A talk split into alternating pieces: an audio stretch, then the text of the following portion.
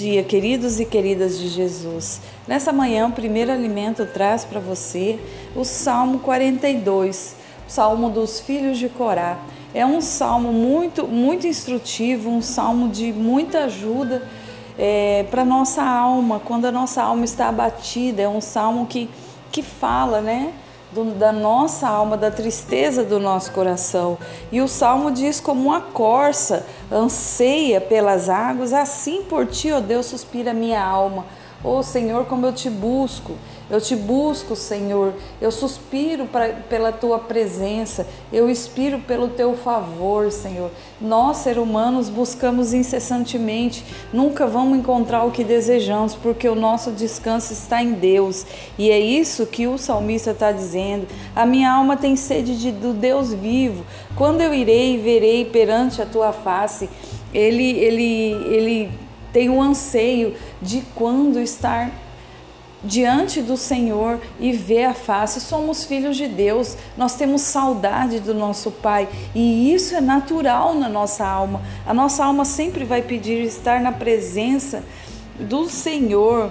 E aqui ele fala: Eu lembro dentro de mim, quando eu ia em procissão à casa do Senhor, fazia procissões, cantava louvores, que essa é a parte que o salmista está exemplificando, mais próximos que a gente tem de Deus é quando a gente está num, em louvor a Deus, né? Está em multidão, está numa igreja buscando a Deus e quando você louva, né? Em comunhão ali, você sente a presença de Deus. É o mais próximo que nós temos aqui na terra. É a presença de Deus é no momento do louvor, no momento que que o Senhor derrama sobre nós o, te, o poder. Essa é uma parte também próxima do nosso Pai que anseia né? É, e ele fala assim: sinto abatida dentro de mim a minha alma. Lembro, portanto, de ti, de ti nas terras do Jordão, no monte de Hermon.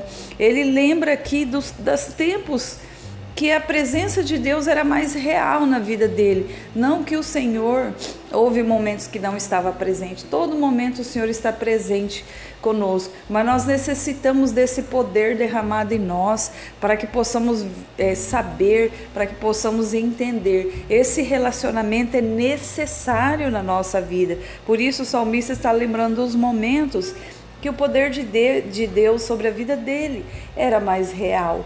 E ele fala no verso 11: Por que está batida a minha alma? Por que te perturbas dentro de mim? Espera em Deus, pois ainda o louvarei a Ele, meu auxílio e Deus meu. O salmista, ele está falando para a alma dele. Como falar para nossa alma? Como entender isso aí? Nós somos feitos de corpo, alma e espírito. A alma é as nossas emoções. O salmista, em espírito, ele está conversando com a alma dele, ele está vigiando a, a alma dele. Não abatas minha alma. Não é para ficar triste. As promessas do Senhor é de glória. A palavra de Deus nos afirma que o nosso final será feliz se andarmos em Cristo.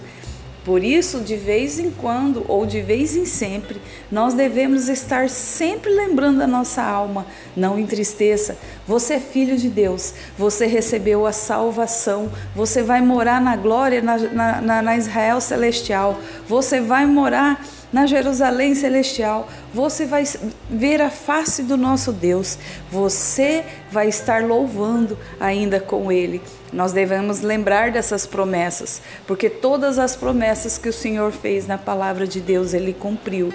E esta promessa que está em Apocalipse, esta promessa é a promessa que nós temos para receber do Senhor e que possamos entender e conversar com a nossa alma. Não fique abatida sentimento, não tenha esse, não tenha esse sentimento de derrota, pois ainda o louvarei.